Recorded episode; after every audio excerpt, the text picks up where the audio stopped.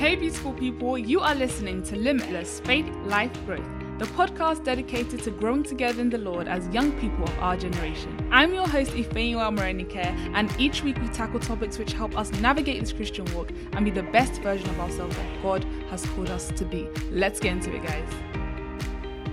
Hello, guys. Hey, beautiful people. How are you doing? I hope your day is going really well. I hope your week has gone well. I just hope that it's been a good couple of days. We are officially in the second week of January 2024. And by the grace of God, you started well and you also finish well in Jesus' name. So this episode is all about joy, guarding, specifically guarding your joy. Now, the reason I'm really emphasizing this episode, we're not just going to talk about how to be happy and how to laugh and smile, because joy is, is deeper than happiness. I'm going to differentiate between joy and happiness, but what this episode really is about is knowing what joy is and how to guard your joy. And the reason it's so important to guard your joy is because a depressed believer is a weak believer. A believer who lacks joy is a believer who is susceptible to the attacks of Satan. Why? Because Satan uses your pain, he uses your sorrow, your depression against you. He uses those cracks in your life to get hold of you, take advantage of you, and make you fall. And that's why it's so important. That's why it says guard your heart. Within your heart is joy. So guard that joy with all your might. And that's what today's episode is about. Okay, guys, let's get into it. Okay, so I mentioned that a weak believer or a depressed believer, a sad believer, a believer who lacks joy, is a believer susceptible to the attacks of the enemy. And why do I say that? Because Nehemiah 8:10 says, and this is New Living Translation, and Nehemiah continued, Go and celebrate with a feast of rich foods and sweet drinks, and share gifts of food with people who have nothing prepared. This is a sacred day before our Lord. Don't be dejected and sad, for the joy of the Lord is your strength. So if the joy of the Lord is your strength, then the lack of joy is one's weakness. And it's a weak believer who Satan can access. That's why it's so important to protect your joy. Now, first of all, I want to get into the difference between joy and happiness because sometimes we feel like, you know, Joy is that feeling we get when we eat good food, or joy is the feeling we get when, you know, we get good grades. Joy is the feeling we get when we buy the new car, the new iPhone, the new whatever our heart desires. Some people feel like once they're feeding their flesh, that exhilarating feeling you have, they believe that is joy. No, that's happiness, and happiness is temporary. Happiness is baseless. Happiness lays its foundation in temporary satisfaction of the flesh. Joy is a deep rooted feeling of contentment, which can only be found in the Lord. So, this that I'm going to get, I'm going to read out to you guys right now. Difference between joy and happiness. It's from a secular website, not from a Christian website. You know those websites where they will differentiate between some things. It's a normal secular website. I'm going to read out the definition, the difference, sorry, between joy and happiness. So let's start with the meaning of joy and happiness. Happiness is an emotion in which one experiences feelings ranging from contentment and satisfaction to bliss and intense pleasure. So that's when I was saying that, you know, if you get the latest phone, I remember when I first got my first phone ever when I was 10, my grandma got it for me.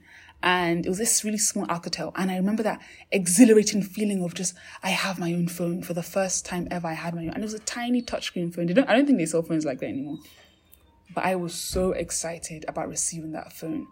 And I forever remember that feeling. I remember the feeling of getting my first DS. I don't know if you guys know Nintendo DS. Don't, I don't think it's that popular anymore when I got my first DS, I remember the feeling when, you know, I got my, when I came to university and my first year results were amazing. And that is happiness. Because at some point, those things don't give you contentment anymore. That phone that gave me so much joy, or even the phone I got when I was 16. I remember my dad got me a Samsung when I was 16. I was so excited. And I remember the intense excitement. Now, how many years later, I don't care about that phone anymore. In fact, that phone is gone. I changed my phone ages ago. Even when I got um, those grades, then that was in 100 level, 200 level, 300, you know, time goes on. And that grade I got in 100 level no longer gives me joy, no longer gives me happiness. Why? It kept me happy for that space and that time. That car that you bought, ah, yes, I bought the latest car, 2024 edition or 2023 edition. Now it's 2024, your car is old. I bought the latest iPhone. Next year, your iPhone will be old. That is what happiness is rooted in. It's intense. It's that temporary, intense, sharp pleasure that you get when you satisfy your flesh. Now, joy, let's get into joy, is stronger, less common, feeling, a less common feeling than happiness. Witnessing or achieving selflessness to the point of personal sacrifice frequently triggers this emotion. Feeling spiritually connected to God or to people. Now, this is the part I want to highlight. Of course, this is a, uh, as I said, a secular website, so I may not agree with everything they say. But the part that I really want to highlight on this the way the website defined joy in comparison to happiness is they said feeling spiritually connected to God or to people. Now, the part that, you know, I don't really want to agree with too much is, you know, it's less common. It's less common for people who aren't connected to God. Psalm 16:11 it says, "You make known to me the path of life. In your presence there is fullness of joy. At your right hand are pleasures forevermore." That's ESV.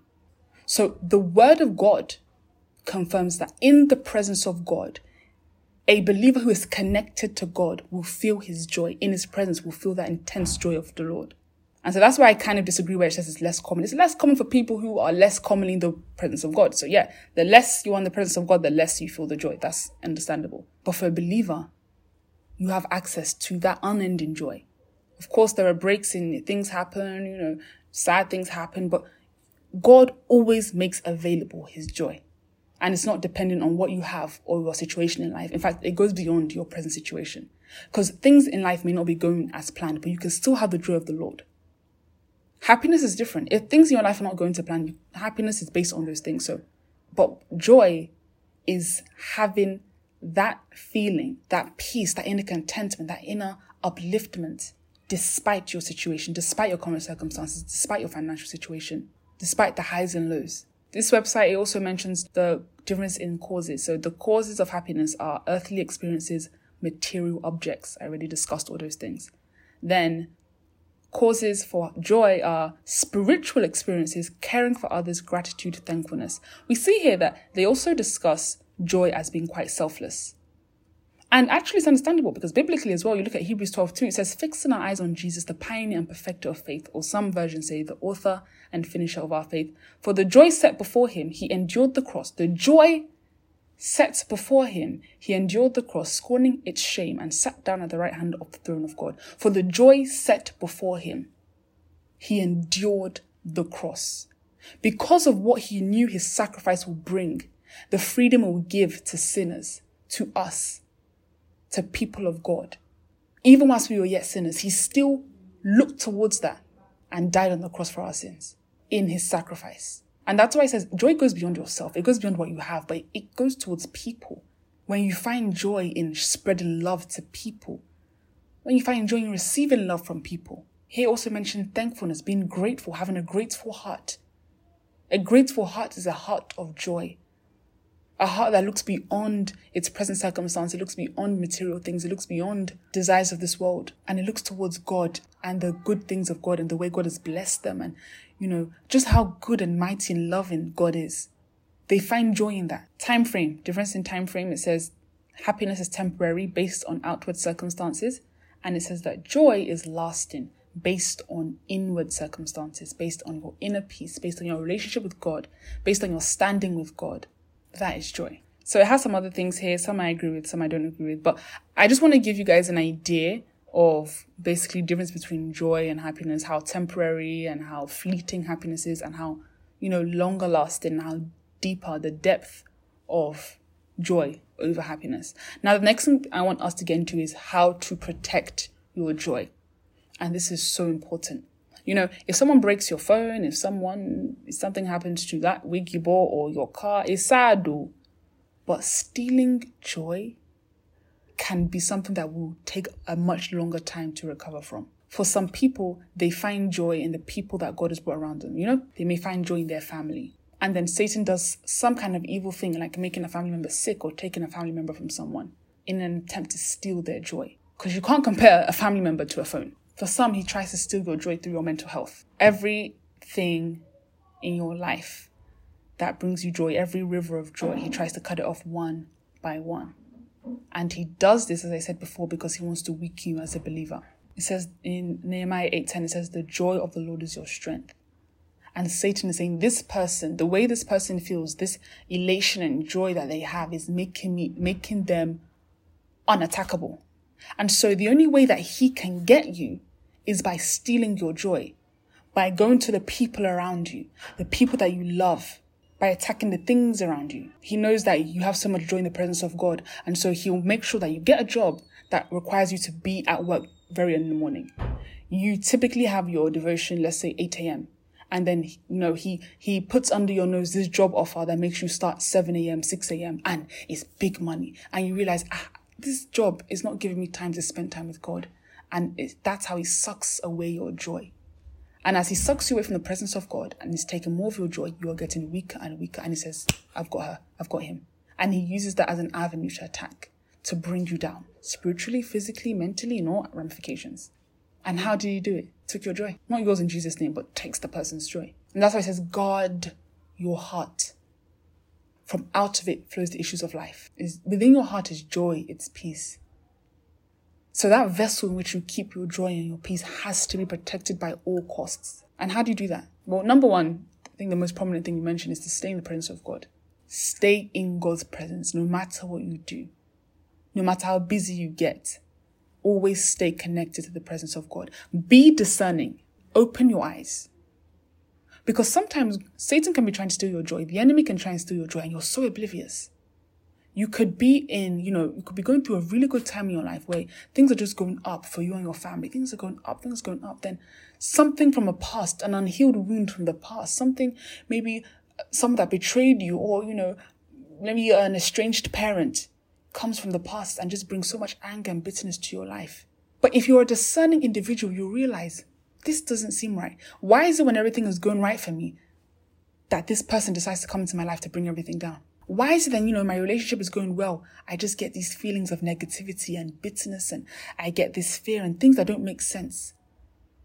This is Satan trying to steal my joy. You're in a good place. You're getting good grades. You've got a good job. You've got a good partner, a husband, wife, fiance. And all of a sudden, out of nowhere, something crazy just comes in to mess everything up. Now, you are dis- as a discerning individual, as a discerning believer, what you're supposed to do is fight it with prayer. But a weak believer, or an, an un- you can't maybe not even weak, but someone who's just not sensitive, who doesn't recognize Satan and his tricks, will see as you know they'll fall. They start pitying themselves. Ah, why is everything is going well for me? This happens. Mm-mm. A believer who is sensitive will notice the schemes of the enemy and fight. We know that we don't fight against flesh and blood, but against powers and principalities in the high places. The word of God says that we take captive every thought that sets itself up against the knowledge of God and we bring we bring it in obedience to Christ. So not even things that Satan does, but even thoughts that he may bring to your mind. Guard your heart. Take those captive. Rebuke them. Bring under the obedience of Christ. This is what God has spoken about my marriage. This is what God has spoken about my education. This is what God has spoken about my finances. You have no right to infiltrate. So it's a conscious decision you make as a believer to guard your heart. Another way of guarding your joy is by being a blessing to people.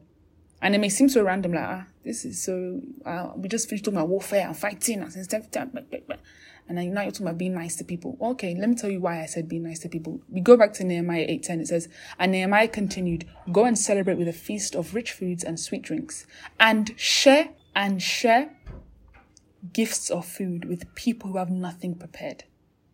This is a sacred day before the Lord. Don't be dejected and sad, for the joy of the Lord is your strength. So he said, and share. It said, give. Show love to others. Spread joy with others. This joy that you're feeling, let it overflow to God's people. And even when we looked at, you know, that website where it mentioned that one of the causes of joy is spiritual experiences, it also said caring for others. Caring for others. When you are a river of joy, and you're a river that joy comes to and joy flows out. You are dispersing joy. I mean, my dad always says this thing swamps. There's a reason swamps stink. You know, those like ponds and swamps. The reason they smell funny and look green and nasty, there's no flowing water. They expect people to pour joy into them. You know, people make them happy. God, give me blessings. Da, da, da. But they don't pour out onto anyone else. But a river that is flowing in and out that allows access to more water that you know as water's coming in water's going out as, as you're spreading joy to others as god is blessing you you are being a blessing to others. As god is giving you reason to testify you are he is using you to also give other people reason to testify. That's also how you guard your joy. Funny enough you know the light just came now so if i really wanted to i could just you know record with my mic. But I think I'm just going to continue without my mic because I'm really just, I'm really getting into it. For me to now say, let me change it to my mic when I'll be stressed. So let me just continue rounding up anyway. So, uh, yeah, I mentioned sharing with others. I mentioned prayer, sensitivity. What else did I say? God, in terms of guarding your joy. Yeah, I mentioned quite a few things. Another thing, another way of guarding your joy is also to learn contentment, be grateful, have gratitude One thing that the enemy also does is that he opens our eyes to everything we don't have, everything that's wrong about your life, everything that should make you cry or sad. But he will never make you recognize the things that should make you rejoice. He will never make you or focus you on things that should make you smile and laugh and give glory to God. And that's where you as a believer need to intentionally be content, be grateful. It says in all things, give thanks, give thanks, have a grateful heart. Let God know that I recognize all these things you're doing. And my dad says this thing if you thank God for his finger, he'll show you his hand. If you thank God for the little things, he'll bless you with more. Because he sees your hearts of gratitude. I mean, if you're always giving to someone and blessing someone and all they can see is what you haven't given them. Okay, I bought you this phone, but you could have bought me a laptop. Someone bought you a phone and you're like, eh, you could have bought me a laptop. Are you, do you think they're going to buy you anything else after that? Thank God for the blessings that you're enjoying. If last last your life is scattered and da, da, da, thank God for life. At least have joy in the fact that you have life because with life there is hope for better. With life there is hope for better. There is hope for still a testimony, a miracle, a turnaround, a transformation, a revival, a restoration, but only with a life. And so anything you do, believer, brother, sister, anyone listening to this, guard your joy. Because that enemy is around, lurking around, seeking who he wants to destroy. He's looking for that person who will give him that crevice, that crack, that open door that, ah, let me just put this thing here and make her slip, make him slip. So that she'll get ungrateful. So that she'll now be saying, God, why me? So that he can come in and attack. Because he knows that your strength is in the joy of the Lord. So, guys, we've come to the end of today's episode. I don't know, is this episode short? I think it's a bit short, but I do pray that you put, I don't just pray, by the grace of God, you shall, you will put these into practice to guard your joy as a believer. Don't wake up in the morning and start feeling moody and start the. Mm-mm-mm-mm. You take your joy by force. The kingdom of God suffereth violence, and the violence, the violent taketh it by force. So take your joy by force every single day. All right, guys. So yeah, we've come to the end of today's episode. I hope you enjoyed this episode. I hope you learned something. I hope this has encouraged you to just be more diligent about guarding your heart, your joy. And I will be with you guys next week for the next episode. I actually don't know when I'm going to take a break. I don't know if it's going to be before my second exam or before my first exam. I shall know second exam for sure I'm taking a break, but before my first set of exams, because we have two different types of exams we're doing right now. So for the first set, I may continue the podcast. Second set, I may not. So I can just focus on that because that one's a big exam. And by the grace of God, we'll come out victorious. I will come out victorious. All of us writing this exam that you're listening to this will come out victorious in the name of Jesus. So, guys, I will be with you guys next week for the next episode. Have an amazing day. Have an amazing week. Have an amazing month. Have an amazing year. Have an amazing 2024. Bye, guys.